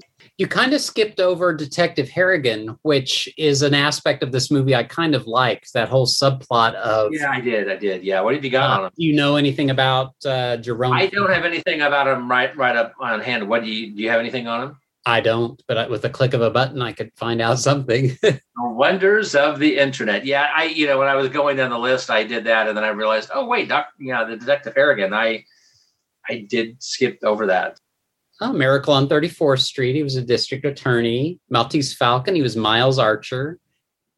Oh, he was yeah, the district attorney. Okay, now yes. Okay, gosh, how did I miss that? I liked him. I, I called him the like the smiling detective because he always had a smile on his face, and it was you know he was kind of Yeah. trying to maybe charm him and say, "Oh, I don't suspect you. I'm just asking these questions," you know. But he really kind of had ulterior motives. I'm thinking of some of the other detectives, you know, that we had in the Inner Sanctum series. Yeah, you know, there's sometimes you get the hard boiled detective, and then you have the ones like, I'm not asking any questions. I'm just having a conversation. It's like, all right, Columbo. You know, it's like, yeah, you're asking questions. So here's a little bit of interesting story, and, and this I got from the Universal Horrors book by uh, Tom Weaver, Michael, and John Brunas. The character of Anne Forrester was originally supposed to be played by Australian actress Betty Bryant.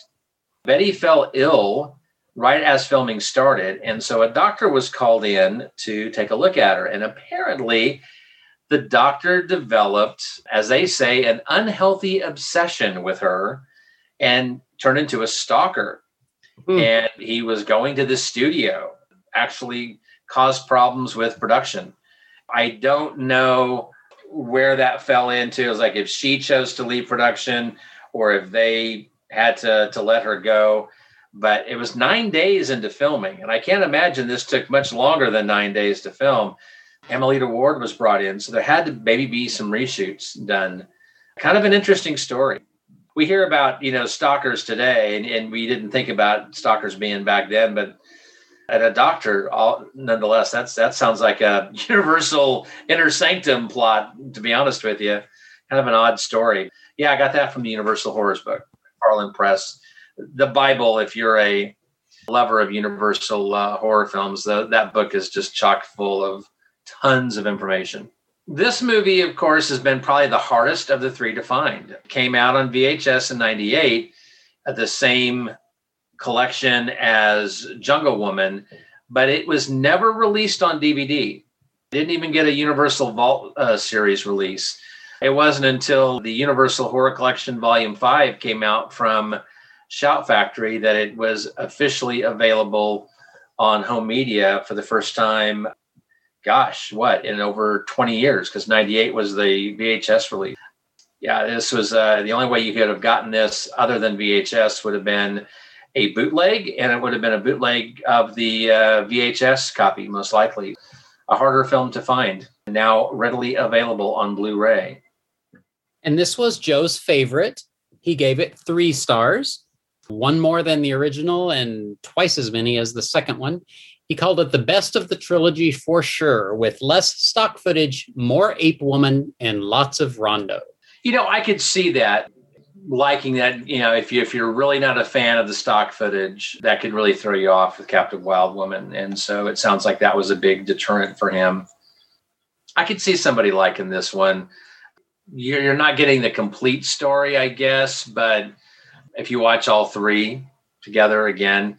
Certainly ended on a on a better note than if if it would have ended with Jungle Woman. Jungle Captive in that regards is from a story perspective is better than Jungle Woman.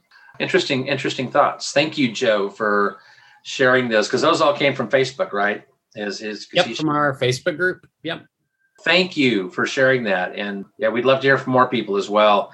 That's a cool way to do it. Share it on Facebook, and we'll, as we said at the start of the show, we'll share your thoughts here uh, as we review the movies. That wraps that up. Let's take one more break, and we'll come back and do new business.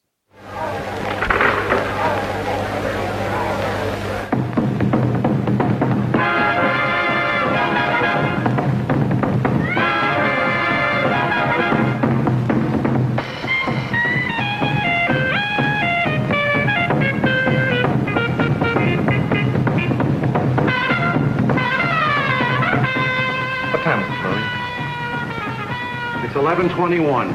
Just two minutes later than it was two minutes ago when you asked me.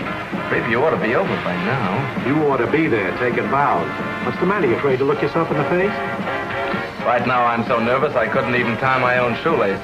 Oh, what are you nervous about? After all, it's only your future, a Hollywood contract and thousands of dollars at stake, that's all. You're a great help.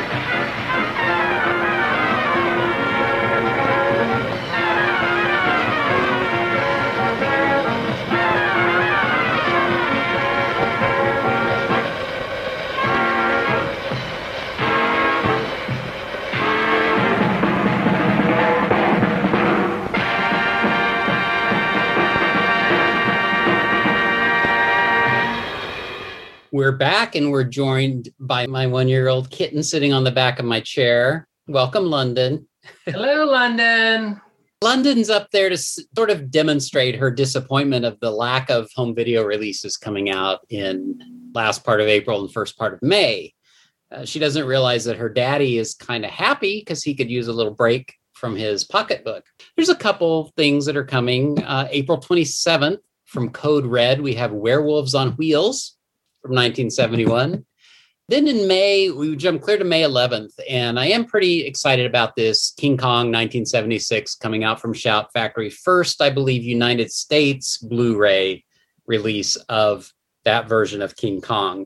When we did our very first episode, I had ordered a foreign version of King Kong on Blu ray to watch for our show, but now there will be an official United States release. It includes the TV version too, doesn't it? I believe so, yes. Yeah, yeah. And a special poster. Now, here, Rich, I am in, in so many ways, I am reaching crossroads in my life.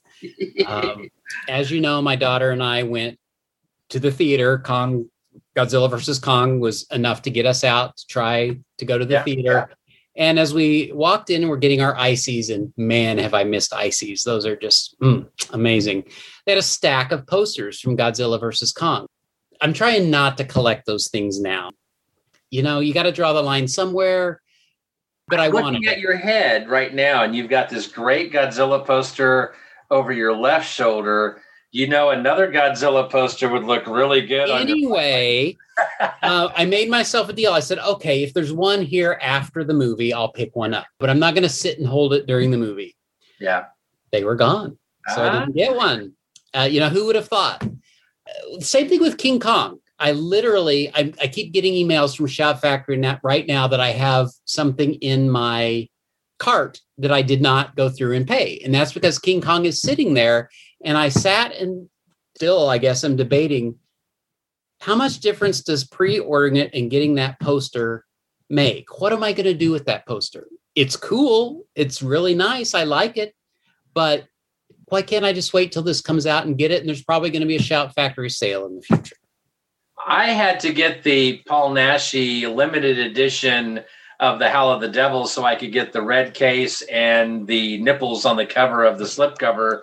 You're talking to the wrong person here. I will say though, you know that because of the social distancing, you had an empty chair right next to you. You could have put the poster. Thank you, Richard. You're really pouring salt in the wounds today. I do hear what you're saying, though. You reach a point, you've only got so much wall space, right? And then I, I'm like, it's a poster. It's a wafer thin, you know. If, and I've got, I bought these nice art folios to put my posters in so that I could sit down like a book and flip through them. You know, it could have gone in there easily, no extra space. But it was just the thought of continuing to collect more, which is totally ridiculous because I contradict that every single day. I was gonna say you, you do deeper dives on on on Blu-rays and stuff than I do. To your point, you know, we're talking about how their the release schedule is kind of thinning out, but you know that just when you think, hey, you know what, I, I'm gonna get to save some money this month, then you've got the Christopher Lee Eurocrypt collection that comes out for $150 that just screams, give me your wallet give me your wallet and I want all of your money and I want the money you're going to save next month. I want it too. We're getting some of those bigger box set releases, you know, that come out and that we're, we're, we're to a point though that it's it's truly for collectors, right? Because I mean it's deeper, deeper dives and certain genres. And so if you're into Euro horror, like I've gotten more into that lately, there's some titles right that are starting to to pop up that well and it gets nice and nice cool artwork and it's like ah that looks kind of cool and well you know if i don't get this it'll go out of print and i'll be regretting it because then i'm going to end up having to pay a hundred dollars if i want it you know we talked about a couple episodes ago i forget the title of it now the jess franco was it dracula prisoner of frankenstein Blu-ray that I got, and I, I, think I sent you the DVD copy of it. And I know my Blu-ray version I think is better than the DVD version that I sent you, and I was very pleased with the Blu-ray that that I came that it came with. You know that Etsy seller is no longer selling. I went there the other day and said, oh, "I wonder what they've got for sale." Nothing because they're gone. So mm. I don't know if they got pulled because of copyright issues I would say probably more than likely. But that's a case where that was something that was available. And if you didn't act, now all of a sudden, good luck finding that. And now I'm thinking, I'm glad I got that because otherwise I wouldn't have been able to get that Blu ray, even though it was a bootleg, probably, more than likely. Those are, to me, those are different. Like, I'll invest in the Christopher Lee set because that's unusual. It, like you said, it's for collectors. Yeah.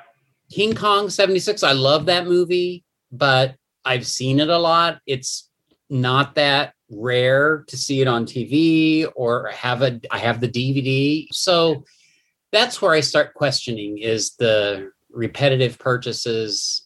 Now, I do think, and I've mentioned this before, I think we are depleting the things that are going to be available. And here's a good example Vinegar Syndrome has put out some really cool horror movies they had a big April Day surprise announcement of movies. None of them are horror. They're all they're shifting into the I don't know what they are TNA kind of mature. I don't even know what decade 70s 80s kind of comedy whatever titles. I'm not saying that's the next like craze for collectors, but I I see more and more of those type of movies coming out than I do the horror movies. Well, you know that Kino Lorber is supposed to start putting out some of the Santo movies this mm-hmm. year on Blu-ray. Uh, Santo versus the Evil Brain and Santo versus the Infernal Men, and that's a genre, I guess, if you will, that hasn't quite been tapped into yet. Partially because the rights and who has this copy and that copy I mean, Kino Lorber's only, they've got rights to a handful of films. I've heard nothing more about those releases, but I'm getting those too. I don't have those actually. And I've intentionally not purchased them because I knew Kino Lorber was putting them out. I think that, you know, much like the Paul Naschy releases coming out, for right now, there's there's still some Paul Naschy films that that can come out, but eventually you're going to start to really have to go deep, deep, deep, deep dive. And okay, well, this isn't a Paul Naschy horror movie. It's a Paul Naschy crime thriller. So, how much of a Paul Naschy fan are you really? Admittedly, they they might lose me, you know, a little bit. I'm I'm more into Paul Naschy, the horror films. I don't want to be a Paul Naschy completist. If a movie comes out that is uh, definitely a crime thriller, I might have to think twice about adding it. You are right, though. Eventually, the pool's going to dry up, right? And there's and some of these movies, if we go to a new format, there won't be another physical media format after Blu-ray. I mean, everything has gone streaming. There's going to be less incentive to do expensive high definition upgrades by putting it on streaming because there's less of an opportunity to make your money back.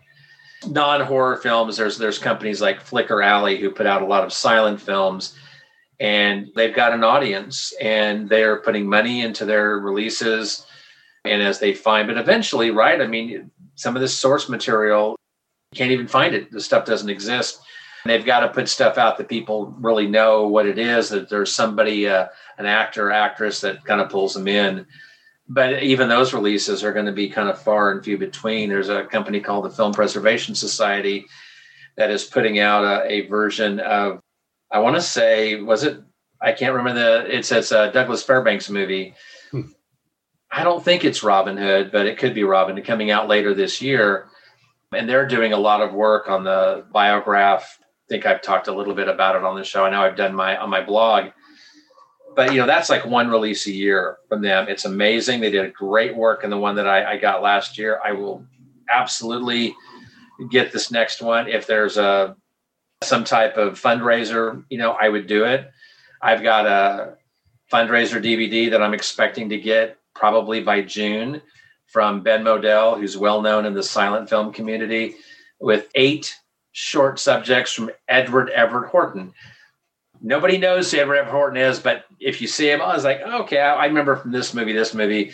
Didn't know he did silent movies. They made a ton of money because there's still collectors out there that want stuff. You really have to know your audience and what they're looking for.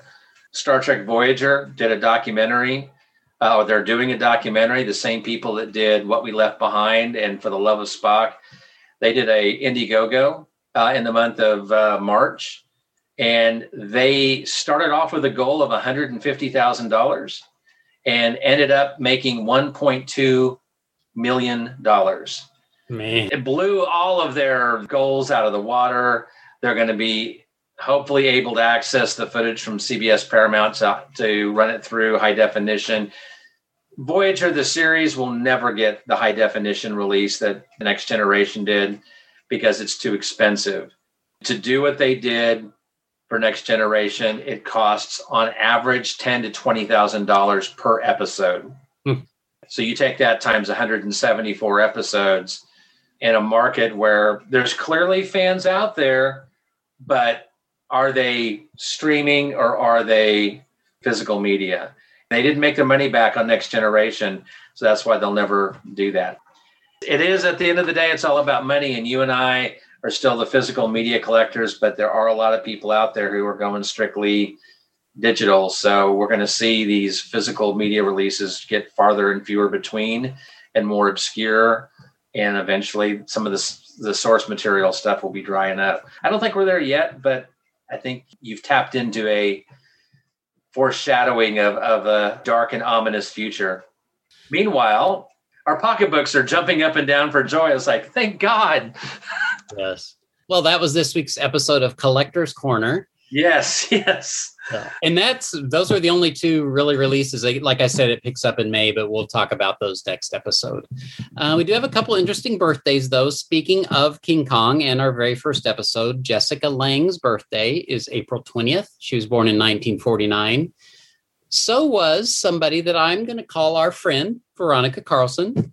I mean, we've uh, met her. We met her. We're on her Facebook page. She wishes me happy holidays and wellness, you know and I was struggling. I could not find an episode that we have talked about one of her movies. I know we talked about her from Monster Bash, but we the movies we did for that episode did not feature Veronica Carlson. So we may need to remedy that. Do you remember say, talking about her in anything? Well, she's in Frankenstein Must Be Destroyed. Destroyed, which we Yeah. have not talked about on the show, Horror of Frankenstein.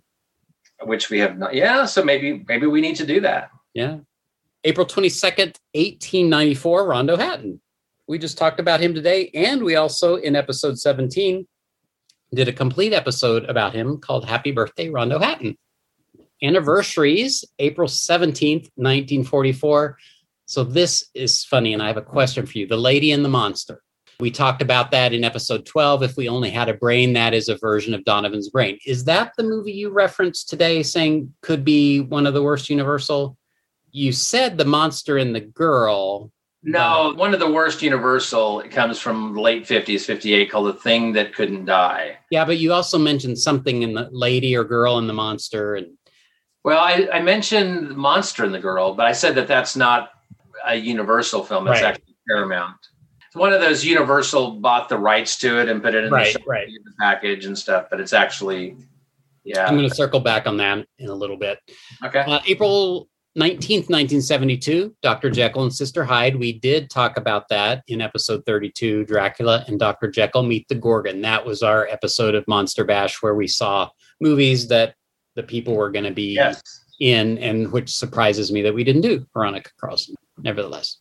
April 25th, 1963, Day of the Triffids, episode two. Episode two. That's Day of the Triffids. that shows you back then if you if you look at that we we dived all the way up to what 2009 i think so we weren't as strict back in the early days with our our time frame We're not that strict now.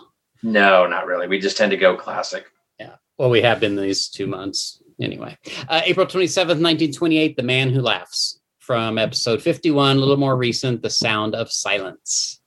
That's new business, except for finding out what you're up to with your other projects, Richard.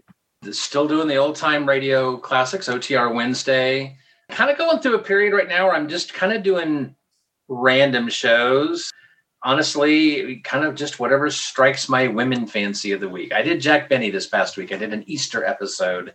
I've done some shadow. I think i'm going to do uh, yours truly johnny dollar which is a crime. He's an insurance investigator. I think i'll be doing one of those in the next couple of weeks because that kind of ties in a little bit to a series that I started. As we're recording this. It's Easter Sunday. So last Monday, I did part one of a four part series on the Dirty Harry franchise. I've been sitting on that for a while. And yes, I know there's five movies, but there's four parts to my to my articles. I'm gonna be doing those every Monday. That'll go through the 19th of April. And then yeah, I've got a couple of Dread Medias coming up in the month of April. I did uh, reviews on a couple of the Valentine's Day Joe Bob Briggs movies. So I offer up, uh, in fact, I know that the April 5th episode of Dread Media is going to have The Love Witch. Uh, offer up my thoughts on that. And then sometime, either the next week or sometime later in April, will be Tammy and the T Rex with Denise Richards and Paul Walker. And Joe Bob, speaking of which, will be coming back this month. I think he comes back the 16th of April. I think that means there's probably going to be some more Dread, Dread Media movies coming up in the near future. Beyond that, we're about a month, uh, a month or so away from my summertime series. So we're kind of getting ready to shift gears a little bit. We're doing the films of Harold Lloyd Hmm. the silent comedian, also made it into the sound era, did a lot of classic films, and it was going to be something fun. We've had fun with that series and I've had some good response. So thought it'd be fun to kind of stir it up a little bit and do some Harold Lloyd. And not really what we're covering on the blog, but Carl and I have been watching a lot of Sherlock Holmes movies. We dive back into Sherlock Holmes and we've been watching some silent ones in the last month. 1916's Sherlock Holmes with William Gillette and 1922's Sherlock Holmes with John Barrymore. And we've done a, a couple of German ones in the last couple of weeks. Der Hund von Baskerville, the 1914 version and the 1929 version. Some films that were lost and you know, one of which was found in the basement of a church in Poland. Some crazy background stories behind these. Kind of picking up on our Sherlock Holmes episode from a year ago. We we watched all the Basil Rathbone films and then Sherlock Holmes kind of got lost in the pandemic, so we're kind of diving back into Sherlock Holmes again. But I'm not covering those on the blog. It's what we're doing outside of the of the blog. What about you? What do you got going on? This will be old news by the time that this airs, but the fourth movie on the Universal set that I watched these three movies on was The Monster and the Girl, which is why I asked you about that on, I guess, April 5th. If you want to go back and check that, I'm going to, I write about that. And it, to me, it was very interesting, maybe just because I had watched these three movies, but it, to me, it was very different. And I really, really liked it. And the fact that it was a Paramount film and it was one of I think there were like around 700 that Paramount sold to Universal for mm-hmm. television rights. You can tell the difference between a Universal movie and one from another studio.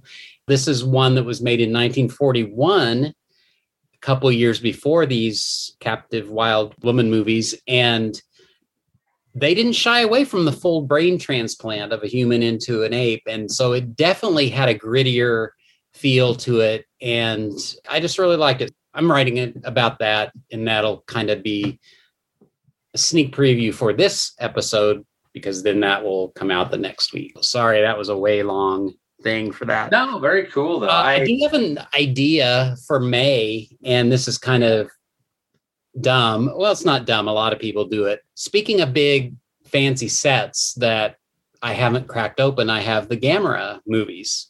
Hmm. Oh, sorry. May and play on words. What about Gamera?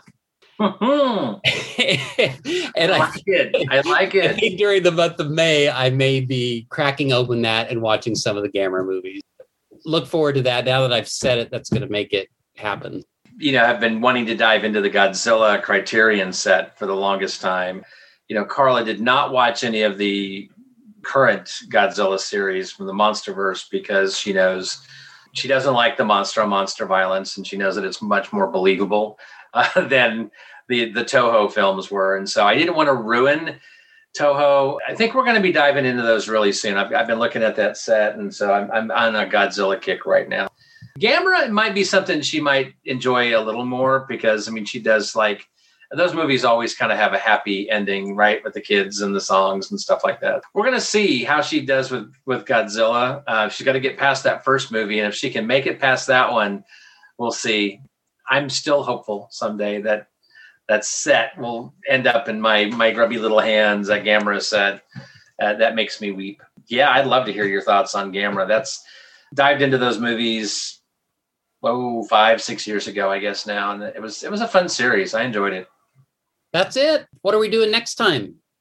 Well you know we're sticking in the the classic movie vein and why not stick in the same years we've been in? Once we get past may we do have some fun things lined up for the summer. So hopefully you'll stick with us one more one more month for some classic 1940s goodness because we're going to be doing the films of george zucco you know, we're probably not going to have any salacious stories like Lionel Atwill's wild sex parties, but George Zucco's another one. He doesn't really get get his due as much. Sometimes he's lurking in the background, but George Zucco had a had a nice run, and we're going to be taking a look at three of his movies. Now, the caveat is is that these are subject to change if we watch these and feel like maybe they're not the best example for George Zucco. I've seen all three, but it's been a while. So this is what we've got going right now. Dr. Renault's Secret from 1942, Voodoo Man from 1944, which I know also stars Bela Lugosi and John Carradine, and then Fog Island from 1945, which I believe also has Lionel Atwill. That's what we're going for for next month. That's your homework. And if something changes, we'll let you know on the Facebook page and say, hey, you know what? We saw this and we decided to go this route instead. But these three movies should be relatively uh, easy for everyone to see. Fog Island's public domain. Voodoo Man has been given a Blu ray release. Dr. Renault's Secret, I, I believe, was part of one of those Fox horror classics box sets. They're out of print, but I think they're available at reasonable prices. That's what we have in May. Then, of course, as we've talked about it, this summer we'll be headed back to the drive-in, And I'm fairly certain we're going to be getting out of the 40s. Then we'll be getting into some 50s, 60s, and 70s, and maybe even some 80s goodness. That's going to be here before you know it. Less than two months away, we'll be diving back into the drive-in. So I'm excited about that. But next month, George Zucco. I look forward to that. I don't know much about him, and if we do an episode like we did with Lionel Atwill or Fay Wray, where we kind of go through their history, I think that'll be fun. I just looked to see if there were if there were any biographies about him, and I do not find any other than a book called Hollywood's Maddest Doctors: Lionel Atwill, Colin Clive, and George Zucco. I don't know if that's about the people themselves or their characters in the movies. Uh, I might check that out to see if we can get some interesting information to share. Well, uh, another idea what happened in the year something, you know, it doesn't have to be tied to a movie. Why don't you do what happened in 1886, the year that George Zucco was born? oh my gosh. I like that. Yes. It will be a little hard to do top movies. I don't. George Méliès wasn't quite making films just yet. The top music that'll be interesting. I'm sure. What was the price of gas? What was the price? What was the price of of, of hay? oh yeah, you know what? That's a good idea. I think I'm gonna see what I can find. What was going on in 1886? I love it. Yeah. All right that's it. Thanks everybody for listening. Remember to, to join the Facebook group page, reach out to us, provide some feedback. We'd love to have it. Give us a rating on Apple Podcasts if you can. Anything else, Richard, before I introduce our song? I was going to say, where can people find you? I'm not sure. we oh, yeah. Well, I don't know if we did. Uh, I can be found at classichorrors.club, DC Comics Guy. You have your other website, but you haven't done it for. I know reaction shot. I need to do something on that. And kccinephile.com and monstermoviekid.wordpress.com is where you can find me. Hope everyone is staying safe, gearing up for better times ahead. I think we're all seeing the light at the end of the tunnel. Jeff and I are talking about heading to the drive-in this summer and seeing about maybe maybe seeing each other in the flesh rather than via Zoom. So that'd be kind of fun we'll go out on a song called Jungle Woman by Karen Park. It's from the 2009 album Ashes to Gold. It's available like almost all the songs we play, except for Beauties in the Eye of the Beholder on Apple Music. Thanks again for listening. Thank you, YouTube watchers, for watching. And uh, see you next next month. Bye, everyone.